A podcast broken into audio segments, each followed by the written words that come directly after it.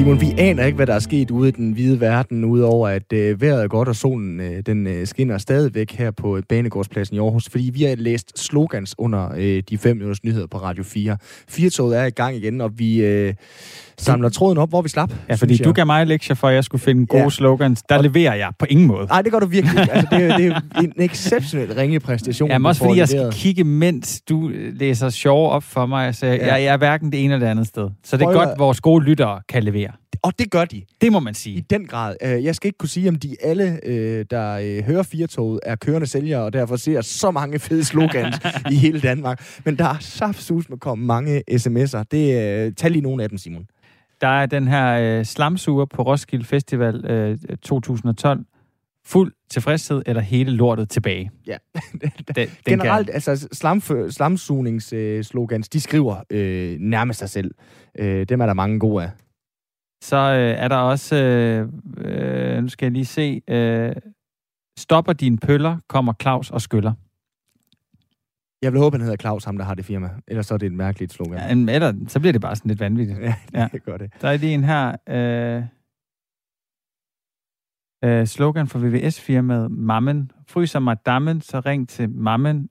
Er hun gået kold? Ring 112 et, øh, 112. 112. 112. Den leverer jeg rigtig dårligt. Ja, det, det, det, det, det er godt, du ikke lever af det der. Nej, nej, nej. Så ring 112. okay, Jamen, lad os da komme en tur til, til Silkeborg, hvor de må være umådeligt stolte af dig lige nu, Simon Schmidt. Er du sindssygt, mand? I Silkeborg, der er der et VVS-firma, som øh, skriver, undskyld, vi overhaler, men vandet er gået, siger øh, René fra øh, Mors på ah, sms'en. Altså, bare for at give os energi energi, kære lytter. 1424, send en sms til øh, det nummer og skriv R4, så send nogle øh, flere af den her øh, slags gode nogen. Øh, altså, der er jo... Øh, øh, jeg, jeg fandt en, som selvfølgelig også var under bæltestedet her fra, øh, fra Regner. Vil du have en ren bil, så Vesten i sædet. det er en by, der ligger ved Tønder, tæt ved grænsen. det, det, det, er jo bare en vejvisning. Altså, det, det, det, det er jo strålende. Øh, der er øh, rigtig mange gode fryser med dammen, så ring til mammen. Er hun gået kold, så ring 112. Hun lytter til Firtoget på øh, Radio 4. Vi har øh, en hulens masse historier, hvis vi kan løsrive Simon Schmidt fra... Øh, fra øh, computeren lige nu, alle de her øh, oversigter, fordi vi skal blandt andet øh, runde en duo, som øh, nu, måske hvis de udgiver et nyt øh, album, øh, kan kalde det 40 fed og færdig. Det vil være synd at sige. Nick og Jay er nu begge fyldt 40. Ja, det, det, det, jeg føler, at det er to mænd, hvor tiden bare burde gå i stå. Jamen, for evigt i 20'erne. Og det er jo ikke, fordi de ikke er, er modne herrer og velbevandrede i både det ene og det andet, har børn og alle slags øh, ting, der gør, øh, der gør folk voksne. Men der er jo også noget Peter Pan-syndrom over ja. dem. Altså det der med... Og de repræsenterer lidt det, som de ja. repræsenterede i nullerne, ikke? Altså bling-bling, noget... Øh, selvfølgelig noget lidt overfladisk, men også noget fest og farver og glade dage. Og, og hvad de ligesom repræsenterede, og hvad mm. det var, der, der kendetegnede den periode, hvor de... Øh, øh, hvad skal man sige, sejrede i dansk musik, mm. og på boogie-listen, der får vi en lidt øh, dygtigere journalist til at formidle det ind. I hvert fald en, der ved lidt mere om det her. Ja, heldigvis. Heldigvis. Øh, jeg kan så lige sige, når et lys slukkes, Simon, så tændes et nyt. Ja. Det er jo et citat fra en Nick Jay-sang. Det kunne også være øh, en uh, titel på en sang om reinkarnation. Ja. Det skal vi også tale om i den her time. Det skal vi nemlig. Det glæder jeg mig meget til. Det glæder jeg mig også til. Øh, tror du på det? Nej, det skal vi ikke snakke om så meget. Tror du på det? Lad os tage den senere. Ja, vi tager den senere. Så skal vi også øh, tale lidt om øh, fodbold. Der er en EM-slutrunde i gang. Vidste du det? Øh, ja. ja. Vi Trods har alt. hørt øh, svagt om det, men øh, i vores sådan lidt alternative EM-optagter, så skal vi i dag tale fodboldfilm. Fordi hvordan får man lidt fodboldstemning ved ikke at se en fodboldkamp? Man kan jo se en film er der overhovedet nogen gode fodboldfilm at komme efter? Min tese er, at det er ligesom med julefilm, at baren for, hvad en god fodboldfilm er, er væsentligt lavere end baren for, hvad en god film er. Der er der Bendit Like Beckham. Ja, det er heller ikke nogen strålende film, sådan, som jeg husker den. Så øh, skal vi også øh, runde... To rykker en aflevering. Ja, den kan jeg godt huske. Ja. Den kan jeg godt huske. Den det var så jeg så meget nogen, ung. Ja. Heller ikke nogen sindssygt god film, var det det? Det mindes jeg ikke. Men der er, nogle, altså, der er jo mange sådan, af dem, der er blevet store skuespillere i dag. Mm. Simon Melville og Esben Smede. Det er rigtigt, ja. Og så en, jeg har glemt, hvad hedder, men hende, der er med i Arvingerne. Er det ikke hende? Nej, Det, det ved jeg ikke, det er jeg ikke sikker på. Esben Smed er, er en af de tre drenge. Hende fra Arvingerne er med, øh, som også er aktuel lige nu i øh, Hvide Sande øh, ja. på øh, TV2. Laura... jeg, kan, jeg, får, øh, jeg får lige tjekket op øh, lidt senere. Det kan være, at lytterne også ved det. De bliver i hvert fald ved med at levere det ene slogan efter det andet. Du lytter til øh, Firtoget på øh, Radio 4. Vi er her til kl. 17, og vi glæder os til at lave radio for dig.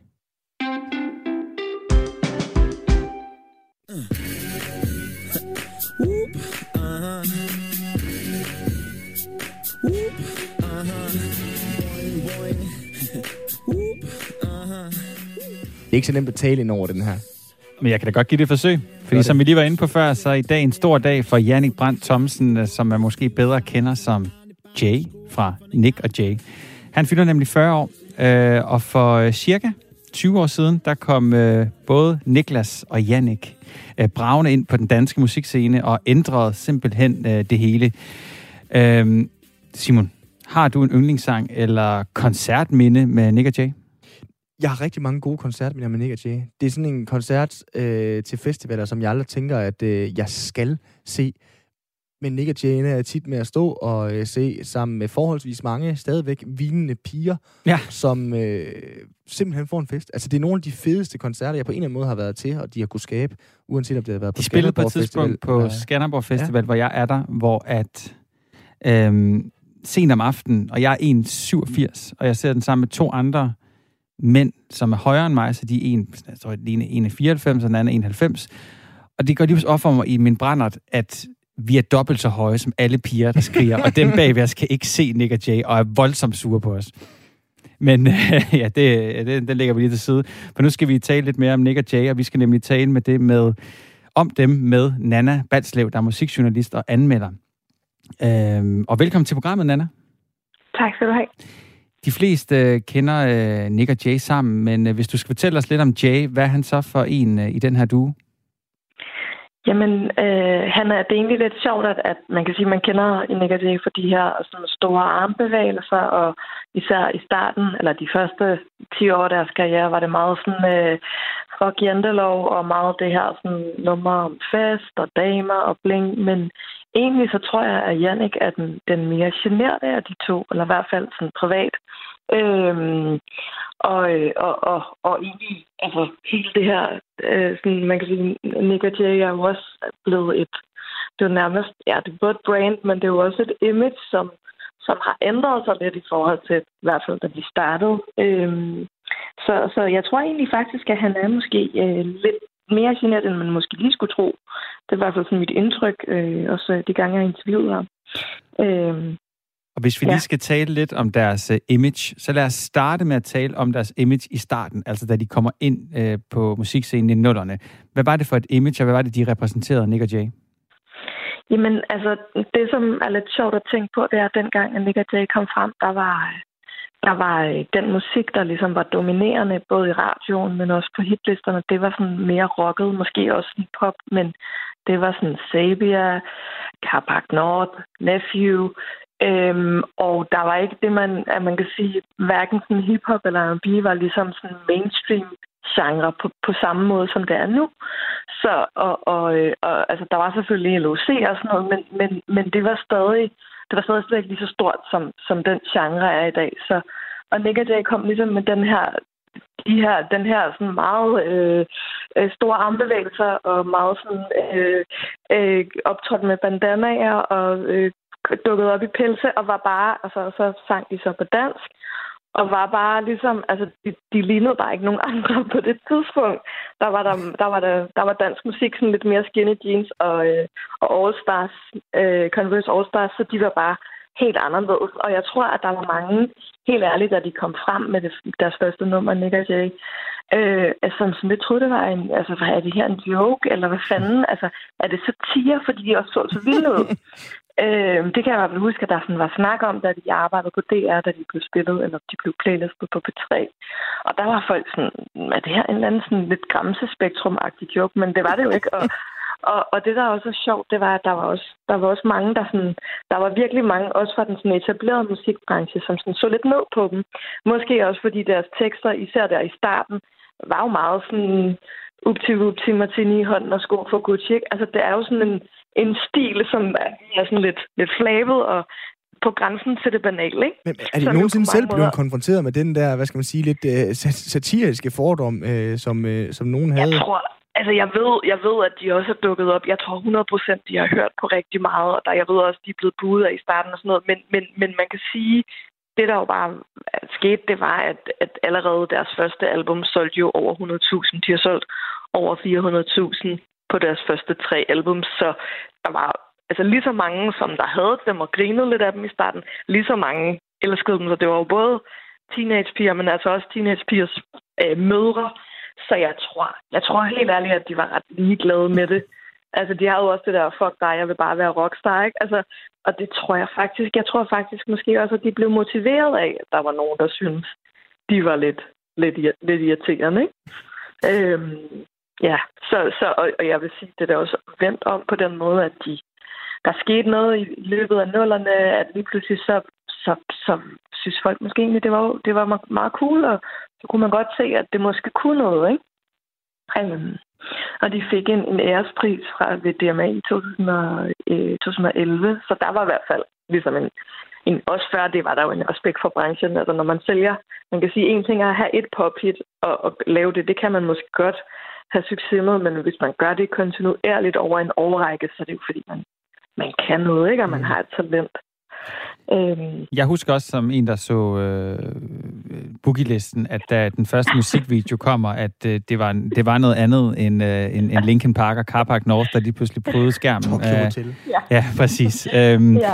Men, men hvad, hvad, betød, altså, hvad, var, hvad, hvad, hvad betød de, og hvad var de med til at bane vejen for i forhold til nullerne og den musik, vi lyttede til? Altså, jeg, jeg, jeg synes i virkeligheden nærmest ikke, man kan undervurdere, hvor meget de har betydet. Fordi hvis du kigger på, hvad der ligger på... Altså egentlig det sidste årti, hvad der har hittet i, i tierne, og også sådan både rent, hvad kan man sige, altså en ting er udseende, og den måde, man stylet, stjerner i dag kan være stylet på, altså danske popstjerner, men også, altså hvis du kigger på sådan nogle navne som Burhan G, Sander, Casey, Ankerstjerne, der er jo en hel, øh, der er jo en hel generation. Også sådan en som Emil Kruse for den sags skyld, eller Hans Philip øh, fra ud, da han var med i ukendt kunstner især. Altså, de har jo ligesom banet vejen for en hel måde at være stjerne på, hvor man kan sige, mange af de der nye, netop Casey og de der BUC-drenge, de har jo, altså, de har jo sagt sådan ret utvetydigt, at de ligesom, de lavede endda også et hit sammen med Nick og Jay i, for, hvad er det, det er efterhånden har været 10 år siden, eller i hvert fald sådan 7-8 år siden. Så de, altså, de har jo banet vejen for en måde at være stjerne på, hvor at, at man måske også måtte godt måtte have de der store armbevægelser og være sådan lidt, fuck det, jeg vil gerne øh, have kæmpe store solbriller og en pels på en musikvideo, og det er der ikke nogen, der kan fuck med, ikke?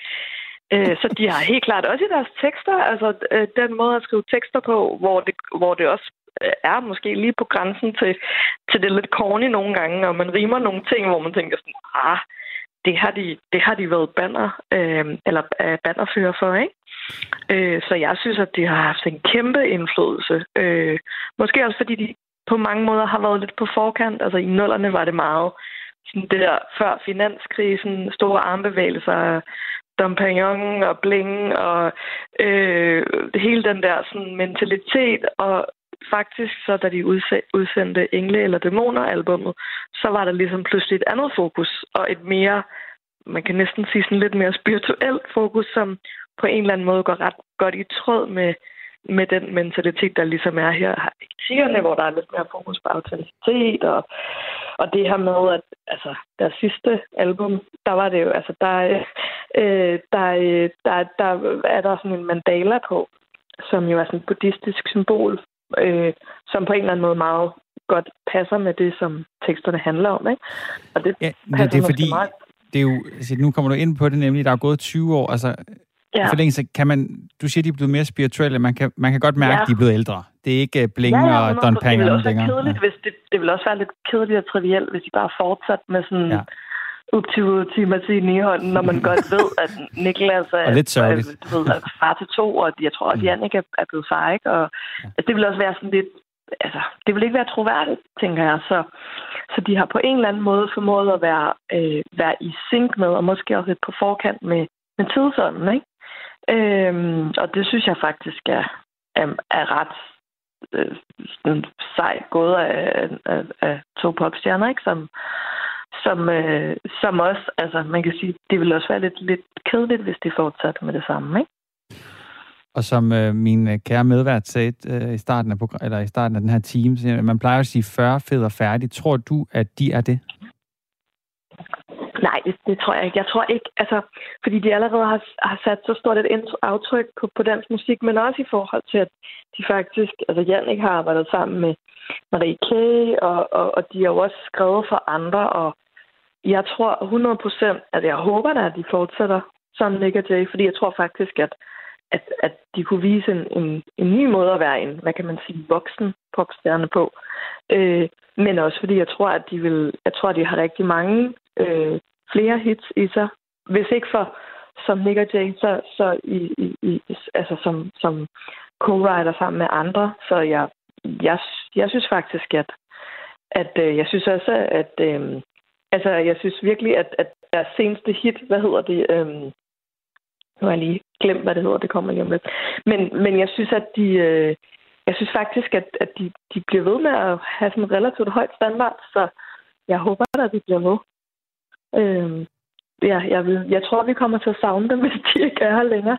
Også som live act især, hvor de jo virkelig er helt, vilde, ikke? Helt sikkert. Jeg håber også, de bliver ved. Og jeg håber, øh, du har haft en god oplevelse med at være med, for det har været rigtig dejligt at have dig med. Tusind tak, for du var med. Nana Balslev, musikjournalist og anmelder. Ja, tak. Simon, øh, jeg har lige fundet fire rim, fordi det er jo nogle gange det, jeg synes, der er fantastisk. Nick og Jays uh, tekster, uh, Nana sagde det jo fint, uh, de kan godt bevæge sig lidt på grænsen af det banale, men de har også givet nogle rigtig, rigtig gode rim. Uh, de har uh, formået, Nick og Jay, at rime Gucci med sushi. Så har de uh, formået at rime fuck dem med Justin. altså Timberlake. Og så har de uh, rimet... Hvor der er vilje, er der vej. Ja, lige præcis. Spaghetti rimer i Nick og Jays univers på hvad? Det ved jeg ikke. R. Kelly. Okay. det er så hvis godt. jeg havde... Altså, okay. Og så Imponerende, de, hvis jeg havde regnet det ud. Ja, det havde været vanvittigt. Altså, en af de, de, øh, de bedste, som jeg øh, holder allermest af, det er, at de øh, synger jo øh, sætningen, det er kun hjertet, der er vigtigt for mig, som med... Jeg er simpelthen ikke stor nok fan, øh, Brix. Artis Kokker. Okay, Ej, det kender jeg For mig med Artis Kokker. Det er helt øh, suverænt. Så please, dem tager vi gerne lige 20 år mere med her fra øh, 4 kan vi godt sige tillykke med de 40 til, øh, ja, både Nick, men altså også i dag, altså Jay. Og nu skal vi tale om øh, reinkarnation. Ja, det er sjovt, vi lige talte om Nick Jay, der lige har øh, rørt lidt ved noget buddhistisk. Og sådan Præcis. Tror du på det, Brix? Øh, jeg tror på, at... Øh, nej, jeg tror ikke på, at vi bliver en frø. Det tror jeg ikke på. Nej. Jeg, jeg må også indrømme, at jeg, jeg synes i hvert fald, at Ja, jeg tror nok heller ikke på det. Ja, øhm, jeg tror på, Måske at en dag. Er, ja. Måske en dag, hvis jeg lige pludselig bliver buddhist. Man mm. kan ikke mm. vide. Vi taler om det, fordi at øh, mere end øh, 4 ud af 10 danskere, de afviser ikke tanken om reinkarnation. Og det er noget, en undersøgelse fra Folkekirkens Uddannelses- og Videnscenter, øh, der har udgivet en bog med titlen Religiøsitet og forholdet til Folkekirken. Og i Radio 4 Morgen, der talte de med Henrik Reintoft Christensen, der er religionspsykolog og leder på Center for Samtidsreligion ved Aarhus Universitet. Og de hørte ham blandt andet om, hvad der er et udtryk for, øh, øh, hvad det er for et udtryk øh, øh, for, at der er mere end 4 ud af 10 danskere, der ikke afviser tanken om reinkarnation.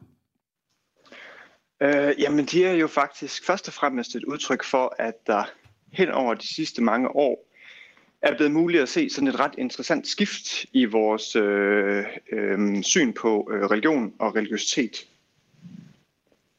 Og hvordan... Og hvis man, ja, men altså hvis man skulle komme det nærmere, så kan man sige, at øhm, på mange måder så er danskerne blevet mere åbne over for at komme forskellige elementer ind i deres øh, opfattelse af, hvordan verden eller den anden verden eller deres øh, øh, religiøsitet den ser ud. Så der ikke længere er et behov for at abonnere på øh, kun én bestemt pakke. Og, og hvor kommer sådan et skifte fra? Øh, ja, det er jo faktisk et super interessant spørgsmål, fordi der er formodentlig rigtig mange faktorer bag, øh, bag det skift. Altså den, øh, en af de øh, øh indlysende er, at hvis man kigger i sådan et meget langt lys, altså over flere årtier, så er, har vi jo været vidne til sådan en stadig stigende globalisering eller, eller øh, cirkulation af idéer, øh, også idéer fra øh, Østen for eksempel. Og, og det er jo der, den oprindelige tankegang om øh, reinkarnation, den øh, kommer fra. Men det handler også om, at vores samfund nu er blevet indrettet på en sådan måde, at vi egentlig har fået et behov for at fylde mere og mere mening ind i vores liv og få knyttet en fortælling til vores liv, et narrativ. Det handler ikke kun om øh, levevilkår længere, altså at vi bare skal klare til dagen og vejen. Det handler også om livskvalitet. Og der vælger man mange forskellige mennesker, altså mange forskellige pakker, øh, som passer lige præcis til, øh, til dem. Og en af de pakker indeholder altså så øh, reinkarnation, og, og andre pakker kunne indeholde øh, andre elementer. Mm. Undersøgelsen her, den viser jo øh, samtidig med, at øh, den viser, at mere end 4 ud af 10 danskere, de ikke afviser den her tanke om reinkarnation, så viser den også, at der stadig er en stor opbakning til den danske folkekirke. Er der slet ikke noget modsætningsforhold øh, forhold her, Henrik Reintoft Christensen?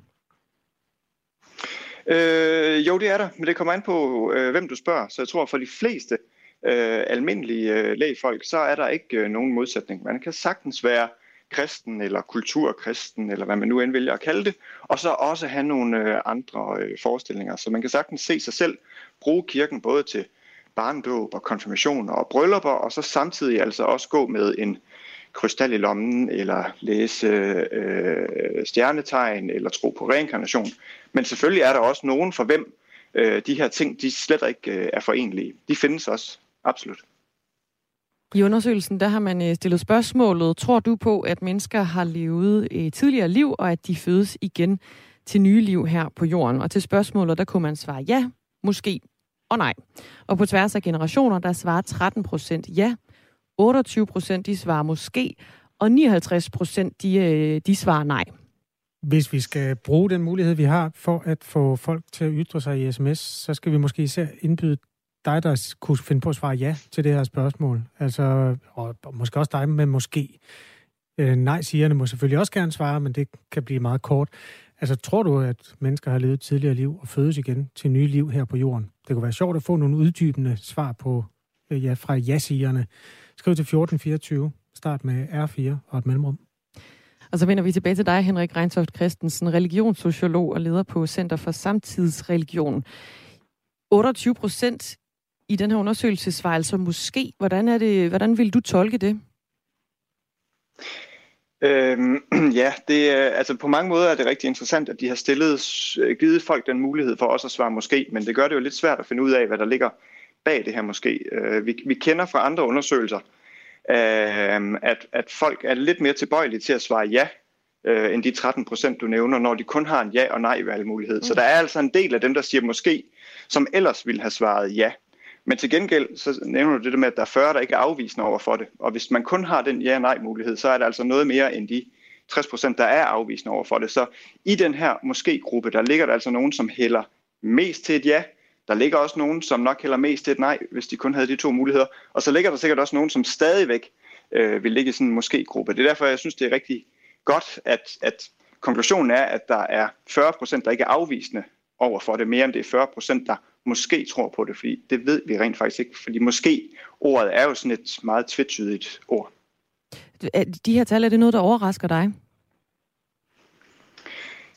Ja, altså øh, hidtil har man jo kun stillet de her ja- og nej-spørgsmål, og, og på den måde øh, synes jeg faktisk, det er lidt øh, det er mange, at øh, der er 40 procent, der ikke er, er afvisende øh, over for det. Og det synes jeg da kalder på, at vi dykker dybere ned i og får snakket med nogle af de mennesker om, hvad det er for nogle opfattelser, der ligger øh, bag det her.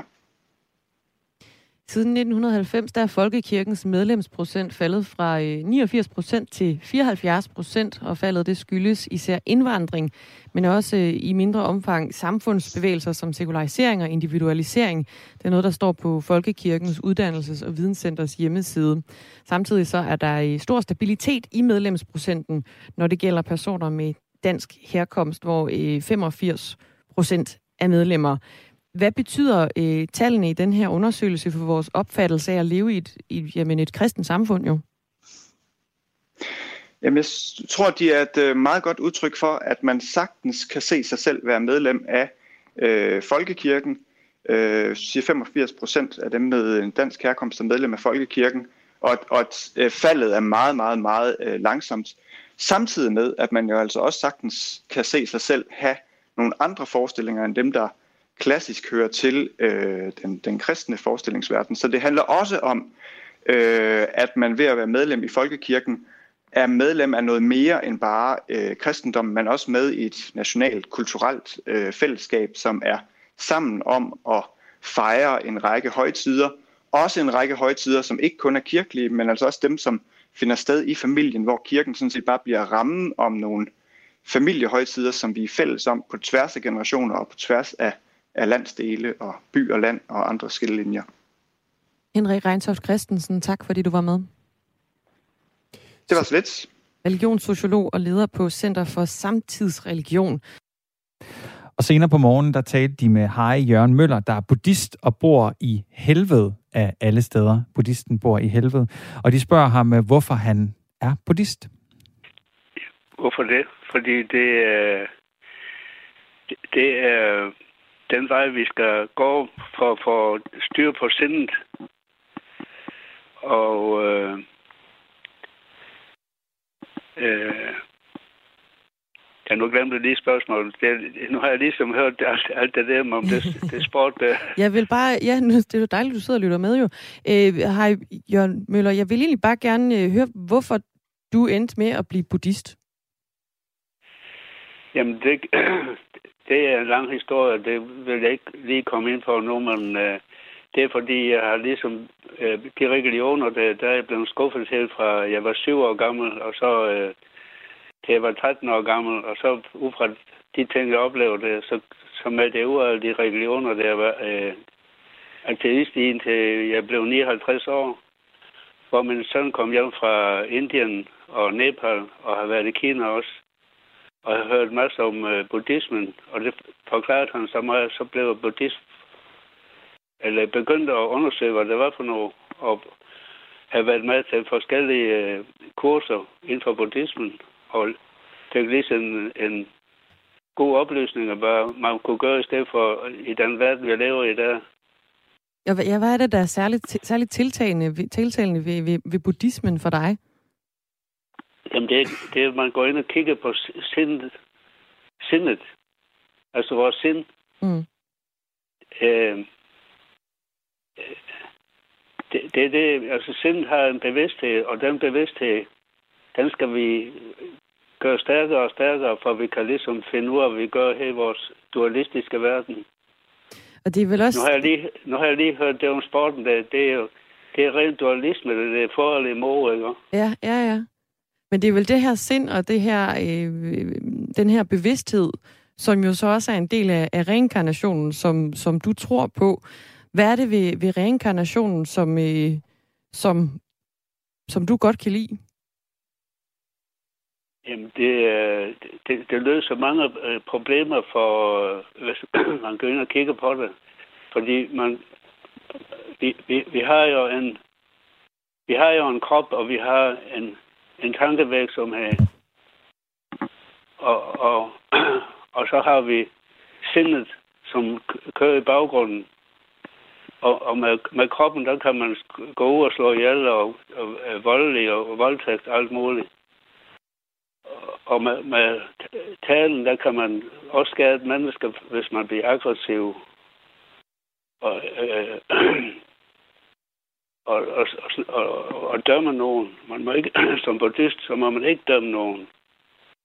Så det er ligegyldigt, hvem det er på jorden. Det er, vi er mennesker alle sammen, og, og mange de kommer ud på et tidsspor, som de har svært ved at komme ud af igen reinkarnation, det handler om, at, at sjælen lever videre i et, i et nyt lame. Har Jørgen Møller, hvilken form eller ånd håber du at, at, at, at genopstå i i dit næste liv på jorden? Jamen, det, det, det kan man ikke ønske, men man kan... Øh, man har lov at drømme jo. Man kan, man kan styrke sin bevidsthed. For hvis du er bevidst i dødsøjeblikket, så har du en mulighed for at, at og, og gå over i, i, den anden løse verden, ikke? hvor du er blevet en, ja, man kan kalde, kalde det en Buddha. Altså, man skal lige huske, at Buddha, det betyder mange ting. Det er faktisk alt, alle de ting, som øh, eksisterer i vores verden. Altså, vi har, vi har jord, vi har ild, og vi har vind, og vi har alle de der ting, som, som gør, at vi lever, ikke? Mm. Og dem, de ting skal man så ligesom være bødig overfor. Hej Jørgen Møller. Tak fordi vi måtte ringe op her til morgen. Du vil ikke høre mere.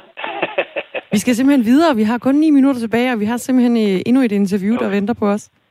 Jamen, jamen det der med dualisme, det skal man lige tænke meget på, og, og, og så siger jeg tak for det, jeg måtte være med. Ja, selv mange tak, her Jørgen. Tusind tak. Fordi ringe... Vi må ringe igen. Jeg synes, det var, jeg synes, det var et meget kort interview, du kom med her. Ja, det skal jeg beklage. Ja, okay. Hej, Jørgen Møller. Ja, okay. Rigtig god dag til dig. Tusind tak, ja, fordi vi måtte ja. Øh, ringe dig op. Jeg synes, det er godt, han er ærlig og siger, det, ja, ja, det, er det, var, lidt, det var lige lovligt kort. Og jeg har... Ja, ja, det er næsten for upassende at lave en, øh, en joke, øh, Simon, der, da han siger, at jeg må godt ringe igen, så kommer jeg til at tænke på, er det i det næste liv, eller ikke der. Men det er jo, ja, det, det er virkelig sjovt, det der med, at han er buddhist, men bor i helvede. Ja. Altså, det er jo nærmest det første, jeg er blevet mærke i. Man må i det hele taget, hvis man bor i helvede, så må man få mange jokes. Ja, det tænker ja, jeg. Det, det, det, ja. det kan man ikke være resistent overfor. Det var øh, Dagmar Eb Møstegård, der havde lavet interviewet her på øh, Radio 4 morgen. Jeg sagde det tidligere, Simon, det er lidt ligesom med julefilm, det her. Altså, baren er ikke særlig høj. En god julefilm er i hvert fald min påstand. Det er sjældent en ret god almindelig film, ligesom en god julesang sjældent er nogen stor oplevelse, hvis man holder den op mod de bedste nogensinde. Så i denne EM-fiber, hvor mange gode fodboldfilm er der så egentlig? Du sagde lige uh, Bend It Like Beckham tidligere. Det var lidt for sjovt, men jeg så jo for et halvt års tid siden en uh, fodboldfilm, jeg faktisk synes var god. Hmm. Fandt den inde på filmstriben. Ja. Uh, Fever Pitch. Ja med en meget ung Colin Firth, øh, som spiller øh, verdens største Arsenal-fan, hvor at øh, virkelig viser de her fodboldfans, mm. der hvor at hvis holdet vinder, så er man i den syvende himmel, og hvis ja. de taber, så er hele ugen udlagt. En øh, film lavet over romanforlæg af øh, Nick Hornby, som ja. øh, har lavet mange øh, gode bøger også, og som også er blevet øh, filmatiseret. Men øh, altså, det er jo lidt en del af vores alternative EM-dækning her i Firtour, at vi skal give noget fodboldstemning på film. Og vores go-to film guy, det er dig, Johan Albrechtsen. Velkommen til. Tusind tak. Jeg har det helt øh, dårligt nærmest ved at være kommet ind efter alle de her smukke samtaler om reinkarnation og livet for døden og livets store spørgsmål. Og nu skal jeg så komme ind og, og tale om 22 mænd, der sparker til en rund klump nej, nej, nej, nej, nej. Men, øh, det, det, er jo også guddommeligt jo fodbold på en eller anden led. Jo. Ja, jeg husker altså. Bill Shankly, Liverpool-manager, der sagde, at øh, det er meget vigtigere end liv og død fodbold. Så det, det må vi klynge os til det håb nu her. Jeg er helt enig, helt enig. Altså, fuldstændig. Men det er rigtigt nok, at der, der findes desværre ikke sådan voldsomt mange gode uh, fodboldfilm. Nu, nu nævnte I lige uh, Fever Pitch. Den har faktisk desværre ikke fået, fået set en af de få fodboldfilm, jeg ikke lige har fået dykket ned i, men det er måske, fordi den handler om en Arsenal-fan. Ah. Og så som Chelsea-fan, så, så, så kan jeg jo selvfølgelig så ikke uh, acceptere sådan en film. Altså, det, det, så kan jeg jo ikke relatere mig til hovedpersonen, så det er jo bare ikke noget at gøre Nej, for jeg skulle lige til at sige, uh, Johan, jeg, jeg var lidt bange for, at jeg faktisk havde uh, fornærmet dig. Vi er jo altid begunstiget af dit gode humør og din begejstring, udover din kæmpe, kæmpe store viden. Men, men jeg troede jo ikke, at en filmnørd som dig var uh, besat af fodbold. Nej, jeg ved det godt, og det, det altså, som jeg også sagde til dig, som så nævnte, altså, så det, det, det skulle du slet ikke tage tungt, fordi folk bliver generelt overrasket over det, og jeg, jeg tror også bare, at det er sådan lidt en sjældenhed. Det er ikke, fordi jeg skal pusse min egen glorie. Øh, det er måske bare noget, der er med til at gøre mig lidt ekstra bizarre, at der bare ikke findes sådan... Øh, jeg er ikke stødt på helt vildt mange, der er sådan enormt fodboldpassionerede, som også er super passionerede. Men øh, jeg har det så takket være min far, som har fulgt med engelsk fodbold i, ja, altså faktisk snart 70 år. Så øh, det er det igen, jeg, jeg har fået det. Øhm, og så er det jo bare selvfølgelig så en skam, som vi jo allerede har været lidt inde på, at, øh, at det, er lidt, altså, det er to personer, som ikke rigtig sådan, øh, øh, rigtig krydser hinanden i nogle øh, nævneværdige forstand. Ej, altså, nemlig. Så. Fordi for nu at blive i fodboldterminologien, så øh, vil jeg jo spørge dig først og fremmest, hvor tynd er startopstillingen af gode fodboldfilm? Ja, men den er virkelig, virkelig tynd. Jeg kan huske, jeg lavede et videoindslag i forbindelse med VM i 2010 om fodboldfilm, og der var der nærmest ingen gode, og det har ikke rigtig ændret sig, landskabet siden da. Altså, jeg vil faktisk sige, altså de film, der egentlig er bedst, og det, det er jo stadigvæk også film, men det er jo, det er jo på sin vis dokumentarerne, altså dem, der handler om de ægte mm. øh, guddommelige mennesker af, af kød og blod, der giver den gas ind på banen, der er lavet et par gode film om. Diego Maradona blandt andet, der er lavet tv-serier som Sunderland Till I Die og All or Nothing, som virkelig tager os med mm. ind sådan, i den her intense verden og, og sandheden, der, der udfolder sig ind i omklædningsrummet. Men i forhold til film, I nævnte Be- uh, Bend It Like Beckham før, den er jo sådan egentlig uh, ganske sød. Altså, den opfinder ikke den dybe tallerken. Det er jo sådan en, man sådan, relativt hurtigt har glemt igen. Og det, det er sådan er standard lidt med de der fodboldfilm. Altså blandt de andre sådan større film, altså vi har jo faktisk en dansk en af slagsen, som, øh, som jeg faktisk vil sige, faktisk er en af den her undergenres bedste film, altså Sommeren 92. Ja. Den er jo sådan, hvad skal man sige, den er jo sådan ret konventionel. Øh, af gode grunde, så er den jo ret forudsigelig, men øh, meget ufarlig, meget pæn. Men, men skuespillerne er bare sådan enormt veloplagte. Altså Ulrik Thomsen gør det rigtig godt, som uh, Richard Møller Nielsen. Og på en eller anden led, så formår de også manuskriptforfatterne at fokusere meget godt på sådan hans kamp med sådan lidt at træde karakter og vise, at han magter jobbet. Kim Vilford og al den her tragedie der omkring hans syge datter. Så de formår at pejle sig lidt ind på nogle ganske få fortællinger i det store. Og jeg tror måske også, det er derfor, at fodbold lidt er en svær sportsgren i forhold til mange andre sportsgrene at lave gode film om, mm. fordi at der er jo 22 fortællinger, der løber rundt inde på banen, ikke? eller godt 30, hvis vi også tager uh, trænerstaben og bænken med.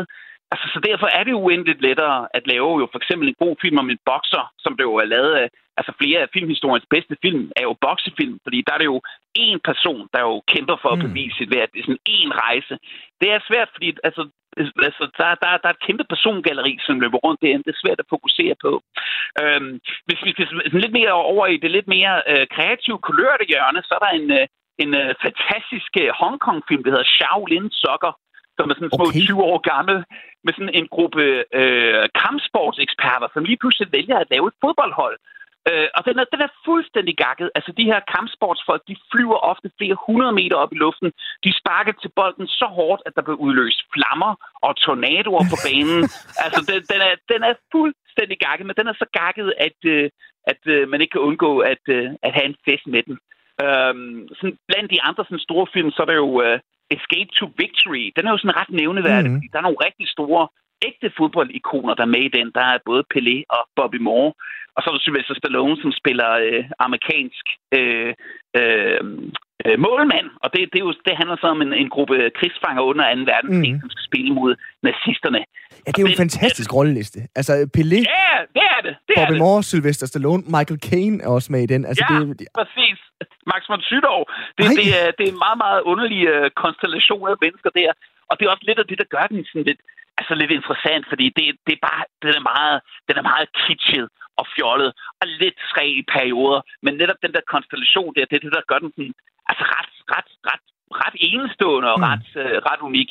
Men igen, igen, det der med, det er, når de ægte fodboldspillere indgår, øh, at, at det for alvor kan blive lidt interessant. Altså, der, der, faktisk, altså, der er en af de her fodboldfilm, som faktisk... Altså, og undskyld, jeg plapper løs, som vi taler om i starten. Jeg er glad for både film og fodbold, så I må afbryde mig, hvis det er. Men der, der, der, jeg, kan, jeg kan afbryde dig med en enkelt kommentar. Det er, at Inger ja, okay. har skrevet ind på sms'en, at hun også øh, synes, at sommeren 92 var en virkelig god film, og det kan jeg da tilslutte ja. mig. Jeg så den en dag med en, som ikke gik op i fodbold, som også synes, hele fortællingen om Kim Vilford og Richard Møller netop blev indfanget ja, ja. rigtig, rigtig godt. Altså, der findes jo masser masser af karakterer i fodboldens verden et eller andet sted, øh, Johan. Er det ikke bare fordi, at filmmagerne, måske modsat dig, der både går op i film og fodbold, kun går op i, øh, i film. Altså man kunne da tage øh, Maradona og også lave en fin fiktionsfilm om ham. Pelé er der lige kommet en dokumentar om ham, kunne man da også lave en fin øh, film om. Handler det ikke bare om, at de skal tage fodbolden seriøst? Jeg tror helt sikkert, du har uh, ret i noget af, uh, af det, at der, der, der er netop der er noget der, der ikke vi er helt forenet, og vi har jo så mange passionerede meninger omkring fodbold, og der er så mange kreative stemmer, der skal ind over sådan et filmprojekt for at få det til at hænge sammen. Så der, der kan sagtens være et eller andet der, der, der går tabt. Øhm, altså, fordi altså netop som du siger, der er så mange store personligheder, der er så mange store fortællinger. Altså for eksempel, jeg synes jo, en af de stærkeste historier, der har været i fodbolden, er der også blevet lavet en film om. Det er sådan en tysk film, og det er Tysklands VM-sejr i 1954, som jo også bare på papiret mm. kunne være det helt perfekte drama. Det er et hold af unge mænd, som var børn under 2. verdenskrig, og som repræsenterer den her sønderknusende nation og har hele den her nations ansvar på deres skuldre. De her uskyldige unge mænd, og som jo er op imod Ungarn, som på det tidspunkt er verdens bedste hold, tidligere har udraderet dem 8-3 i uh, indledende runde. De kommer bagud 2-0 i finalen, men de vender det alligevel og vinder, vinder altså kampen 3-2, og det blev jo også af historikere betegnet som det øjeblik, hvor Tyskland om sider begynder at komme lidt til hægterne igen og får lidt bugt med den her øh, ganske forståeligt øh, virkelig dårlige samvittighed, de, øh, de har. Så det er jo også i sig selv en stærk fortælling, men den, den blev bare sådan et indhyldet i, i sødsuppe og og, øh, og fodboldscenerne fungerede bare heller ikke. Altså, det er også meget svært at få fodbold til, altså igen, fordi der er 22 mennesker derinde, der er jo rigtig mange perioder af sådan en kamp, hvor der ikke sker synderligt meget. Mm. Det er også bare svært, at filmen skal få til at fungere rigtig godt, igen, i forhold til en boksekamp med bare to mennesker, der står og slår på hinanden. Men ja, nu jeg vil sige igen, altså, og det var oh, egentlig bare for at komme til den sidste, den sidste ting der, fordi nu nævner du selv boksekampen der, fordi jeg tænker bare lige for at kippe med sportsflaget, ikke kun med fodboldflaget. Den bedste sportsfilm, der er lavet, hvor man tager det bedste af both worlds, både film og sport, hvad er det? Ja, altså nu, øh, det er så faktisk ikke en boksefilm, jeg har valgt der. Så, men der er jo nogle, der er boksefilm som Million Dollar Baby, Rocky, Raging Bull. Men min altids favorit sportsfilm, det er Baseball, den kommer forbi. Og det sjove er, ja, og den hedder Field of Dreams. Den er fra 1989, det med Kevin Costner. Og jeg har stadigvæk overhovedet ikke styr på baseball, men det er jo det, det er jo det, der det siger om de bedste sportsfilm. De handler ret beset ikke rigtigt om sporten. Mm. Altså, det er en ramme for en stærkere fortælling. Og det, det er umiddelbart sådan en fuldstændig gakket film. Det handler om en farmer, der lige pludselig der går rundt på sin mark, og lige pludselig hører han en stemme for oven, der siger, If you build it, he will come. Det er sådan et rigtig berømt filmcitat. Og han får en åbenbaring om, at hvis han river halvdelen af sin mark ned og bygger en gammel baseballbane, så er der rigtig mange døde baseballspillere, der kommer tilbage og begynder at spille bold igen.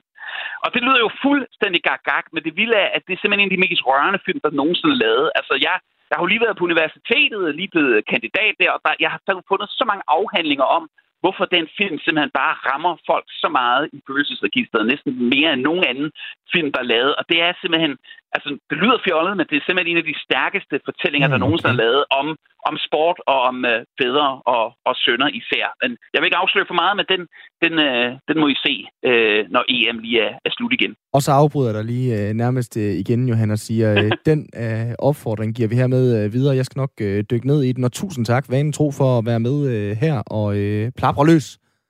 Jamen, tusind tak for invitationen nok en gang. ja, selv tak. Johan Albrechtsen, altså øh, filmjournalist og redaktør på Movie.dk, der har givet et par øh, opfordringer videre til at komme lidt i fodboldstemningen. Skulle det nu ende 0-0 i aften? 0-0 endte det ikke i går, da Frankrig og Tyskland spillede øh, ved EM, men der kom til gengæld to personer til skade, da en Greenpeace-demonstrant i en paraglider kom til at ramme et kabel til et kamera hvor det altså var noget af det her udstyr, som så øh, faldt ned og ramte et par, et par tilskuere. Her nu, der kan vi byde velkommen til øh, dig, Sune Scheller. Velkommen til. Tak. Du er kampagne- og programchef i øh, Greenpeace. Hvordan har du det med, at folk kom til skade på grund af en øh, Greenpeace-aktion i går? Det har jeg og resten af mine kollegaer det jo utroligt dårligt med. Øh, hvor vi er enormt kede af, at det, at det, det udviklede sig øh, på den måde, hvad der skulle have været en, en fredelig og kreativ protest. Mm. Øh, og vi vil jo øh, sådan set ikke øh, andet end bare virkelig sige vores forbeholdende undskyldning øh, til de to personer, der er kommet til skade især, øh, men selvfølgelig også til andre, som øh, har haft en dårlig oplevelse eller er blevet forskrækket øh, under episoden i går. Nej, det er jo øh, selvfølgelig glædeligt, at, at vi øh, alle jo selvfølgelig tænker på de personer, som, øh, som kom til skade, og det her stunt, der så øh, gik galt. Et andet sted, øh, Sune, kan du så på nogen måde øh, glæde dig over, at, at Greenpeace nu får så omtalen i hvert fald af den her øh, demonstration øh, på en eller anden øh, måde, selvom det så også er på en trist baggrund? Nej, det, det, det, det synes jeg egentlig ikke, jeg mm. kan. Altså, vi er jo en, øh, en kampagneorganisation, som om har et budskab om en en mere bæredygtig og fredelig verden, og, og, og det af, hvad skal man sige, det, vores succes afhænger jo også af, at vi får leveret et budskab, som mm. folk øh, synes er fornuftigt, og bliver leveret på en, en god måde. Øh, og det gjorde det ikke i går, og øh, det er ikke sådan, vi ønsker at, at lave vores, øh, vores budskab øh, og, eller på omtale. Så, øh, så, så, så, det, så det kan jeg ikke, nej. Hvad var den oprindelige plan? Jamen, den oprindelige plan var jo, at øh, paraglideren her skulle flyve ind over stadion. Øh, og på sin vej hen over stadion, så skulle han, øh, hvad skal man sige, frigive en, ballon, der så skulle svæve eller dale ned på grøntsværen øh, med et budskab på. Det, der så skete, det er, at han har sådan en, øh, en propel på ryggen, der er elektrisk drevet, og øh, den var nyindkøbt og, og testet og, og virkede fint ind, men af en eller anden grund, så, øh, så mister den kraft.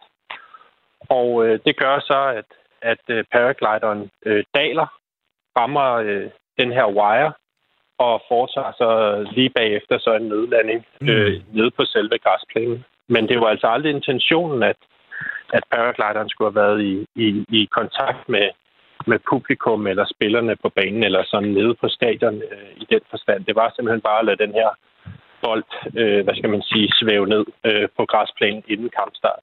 Men, men hvilken indre dialog, og, og, og selvfølgelig også ekstern dialog, har man i, i øh, et sted som Greenpeace om, hvilke risici man, man tør at løbe for netop at få sit vigtige budskab ud? Jamen altså, vi foretager jo nogle meget grundige risikoanalyser, når vi laver sådan nogle ting. Øh, og, og, og det er altid med det primære sigte at sikre øh, andre folks og vores egen sikkerhed. Det er absolut nummer et. Men så handler det jo selvfølgelig også om, at, øh, at det bliver leveret på, øh, på, på en god og ordentlig øh, måde. Øh, altså helt konkret, så kunne man, øh, så, så nogle af de overvejelser, der har været forud for det her, det var jo for eksempel, at ved andre åbningsceremonier har man benyttet sig af faldskærmsudspringer.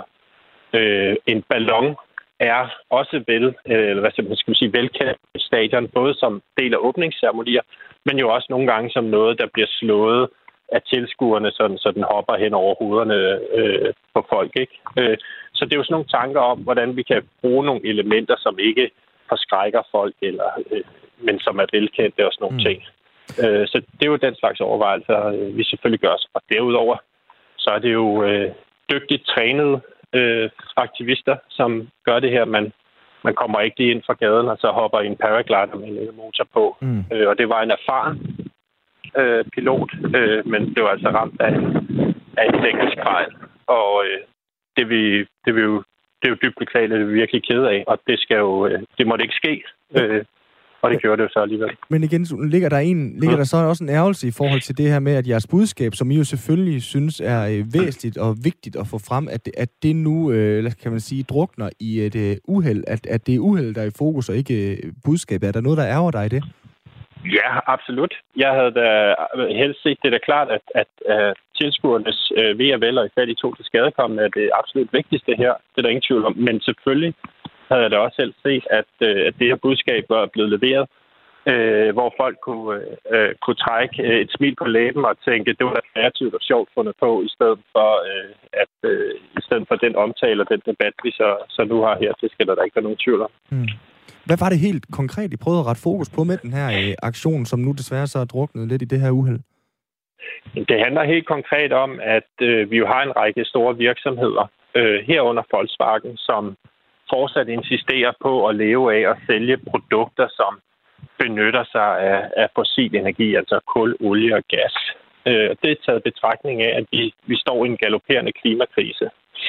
Og så giver man jo fra UEFA's side, øh, hvad skal man sige, plads til de her selskaber, så man giver dem jo en prominent reklame, reklameplads Volkswagen, Qatar Airways, Gazprom, som er nogle af de her store sponsorer. Mm. Og der synes vi, at vi jo gerne vil hvad som pege det problem ud, at man, at man giver plads til, til nogle af de her selskaber, som i bund og grund ikke er indstillet på, at vi skal lykkes med, med Paris-aftalen og klimaaftalen, hvis det skal gå ud over deres øh, kerneforretning. Øh, så det var rettet mod øh, Folkevogns øh, meget, hvad skal man sige, stedige øh, øh, øh modarbejdelse af ja, Paris-aftalen og, og bedre øh, implementering af elbiler og den slags ting. Og nu helt kort her til sidst, øh, Sune, fordi klokken slår, øh, tiden går, og ja. man kan jo så i den her forbindelse jo sige, det gik jo så ikke øh, som, som håbet på flere måder med den her aktion. Kommer I til at lave flere protester under EM? Øh, nej, det kan jeg ikke forestille mig. Det, øh, som sagt, vi er jo en kampagneorganisation, og vi vil jo gerne have, at vores budskaber bliver taget, bliver taget vel imod, øh, og jeg tror, man skulle være en, en anelse tonedøv, øh, hvis man begav sig ud i, i et nyt eksperiment. Øh, så så, det, øh, det, det kan jeg bestemt ikke forestille mig, at vi gør. Sagde altså Sune Scheller, kampagne og programchef i øh, Greenpeace. Tak fordi du var med her, Sune. Velkommen. Vi nærmer os så småt afslutningen på øh, denne udgave af Firtoget. Simon, en af motorerne, motoren, det der bliver meget nordisk, motoren. Motoren. I øh, den her udgave af Firtoget, det har jo været øh, de her øh, slogans, som øh, folk har øh, skrevet ind omkring, efter at jeg faldt over et øh, nyt slogan i dag, øh, og delte det med folk, og mm. øh, det har virkelig fået folk til, til tasterne. Skal jeg ikke sørge for at læse den op den her gang? Det synes jeg er en god idé. Jo, vi har fået... Er der noget med 112? Der er ikke noget, Nej, der, er okay. ikke noget med, Nej, der er noget med 112 til gengæld. Det, det ville være virkelig godt, hvis der kom en, hvor det er rimelig på 112, og så vi sagde 112. Der er i Æreskøbing, hvor der på torvet er en elektriker, som øh, hed Skov, skriver Inger ind. Hans firma hed selvfølgelig, hvad? Det Elektriker. Han hedder Skov. Elskov. Ah, Den er meget god, den er ikke god, også? den er god. Ja, det er godt. Ja. Det, øh, det er rigtig godt. Så er der øh, malermester Sørensen. Det kunne godt være, at han var fra Nordjylland, fordi han maler sort, Ja. men også i andre farver. Der var en enkelt mere, øh, selvfølgelig... Øh, øh, der er en kloakmesterbil i Odense, hvor øh, Anne K. engang har set, vi følger Bruno sikkert til svømning. På den smukke, smukke måde, der øh, vil vi gerne på vegne af hele holdet, Simon Schmidt og Simon Brix Frederiksen, sige tak, fordi du øh, lyttede med. Vi er øh, selvfølgelig tilbage igen i morgen med mere firtog til øh, dig, Simon. Du kan også, fordi det lige er live radio, lige give en update på fodbold. Det kan jeg sagtens. Øh, den er stadig i gang. Der er spillet øh, næsten 5 minutters overtid, og Rusland fører stadigvæk. Og det er jo et resultat, som øh, det danske herrelandshold øh, vil være glad for, hvis Rusland vinder. Ja, lige præcis. Danmark møder Rusland i den sidste kamp ved øh, EM og spiller altså selv i morgen torsdag mod øh, Belgien. I morgen torsdag, der er jeg også i studiet øh, igen, denne gang ikke i en Simon og Simon-konstellation, men i en Simon og Frederik-konstellation. Det skal nok blive Og rigtig akkurat, godt. Ja, lige præcis. Og akkurat som øh, en af de sidste gange, jeg sendte med den gode Frederik Hansen, der er der en stor sportsbegivenhed. Danmark møder som sagt Belgien. Sidste gang sad jeg i et tog og øh, snøftede over, at jeg måtte se håndbold på en meget grynet internetforbindelse. Øh, Så det er på alle måder... Og det, der er en, fedt, øh, det er, at vi får tit nogle sure sms'er, når vi har for mange sportshistorier. Og Frederik Hansen, til jer lytter, han hader sport. Ja, det er Ja. nemlig rigtigt. Og øh, så han får øh, to lange timer i mit selskab i morgen. Jeg har til gengæld haft to dejlige timer med Simon Schmidt. Hvis du har lyst til at lytte mere Firtog, så kan du finde det på din podcast-download sted.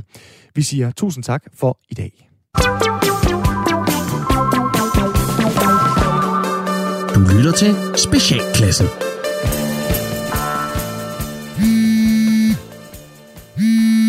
Ja, det er Jonas. Hej Jonas, det er Helle nede fra Bamsestuen. Hej Helle. Uh, er alt okay? Ja, øhm, jeg skal bare lige høre, kan du huske, hvad for en trøje Lukas Emil havde på i dag? Øh, hvilken trøje? Øh, øh, var det ikke sådan en, øh, en øh, gul svampebob firkant ting? Eller, altså, hvorfor? Nå, okay, ja, så det er den gule. Ja, ja, okay, jamen, jamen så, så er det ham. Hvad, hvad, hvad, er, hvad er ham? Altså, er der sket noget med Lukas Emil? Nej, nej, der er ikke sket noget med ham. Jeg har bare brug for, at, øh, ja, ved du hvad, jeg har faktisk brug for, at du tager en rigtig alvorlig snak med Lukas Emil. Hvorfor? Altså, hvad, hvad, hvad er det, der sker? Der, der sker bare det, at det nu er tredje gang, at ham og Tristan, de hoppede over hegnet og løbet ind på kirkegården for at lege. På kirkegården? Ja, og graveren han har lige ringet og fortalt, at der løber et par knægte rundt derover igen. Jamen, Hvordan fanden er de kommet over på kirkegården? Ja, de kravlede over hegnet. Nå, for pokker. Ja, og selvom det er dobbelt så højt som drengene, så har de altså fundet en måde at komme over det på. Ja, ja, jamen altså, drengen, de klatrer jo, så det... Ja, ja, ja, det gør de, men, men, men prøv at høre. Ja, vi må jo ikke have strøm i hegnet, og det vil da ellers gøre mit job noget nemmere. Ja, okay, men det, det vil jo så også være lige over kanten, ikke? ja, ja, men altså, på den anden side med de nummeringer, vi har, så ville det faktisk være rart. Ja, okay. Prøv at høre, folk giver bare ingen forståelse for, hvor super ubehageligt det er for os pædagoger, når der er børn, der stikker af på den måde. Øh, For jer? Ja, Ja. jeg ved ikke, om du Altså- kan forestille dig, Jonas, hvor hæsligt det er at stå med ansvaret for 22 fireårige, og der så pludselig er to, der mangler. Øh, Så det er en kæmpe stor stressfaktor, når børn de forsvinder. ja, jamen, det er fair nok, men, men altså, det er vel en del af jobbet, at I holder øje med dem, ikke? Jamen, det, ja, ja, ja, ja, det er det da. Men jeg skal holde øje med alle 22 børn på samme tid. Så kræver det jo også, at din søn holder sig inden for matriklen og ikke kravler over hegnet for at, ja, at danse på de døde. Ja, okay, fint nok, Helle. Øh, I må jo hente dem ind, og så øh, skal jeg nok lige tage en snak med ham i eftermiddag. Ja, så må vi jo se, om det hjælper. Han er jo ikke den bedste til at høre efter. Nej, men altså, om han hører efter eller ej, så er det jo jeres ansvar at passe på børnene, mens de er i børnehave, ikke? Ja, ja, ja, det er det da. Ja. Men altså, hvis han stikker over på kirkegården en anden gang, så er han jo ret beset ikke i børnehaven mere. Og så kan jeg virkelig ikke se, hvordan at det skulle være mit ansvar. Vel? Men altså, ja, yeah. hvad ved jeg? Jeg var også bare pædagog.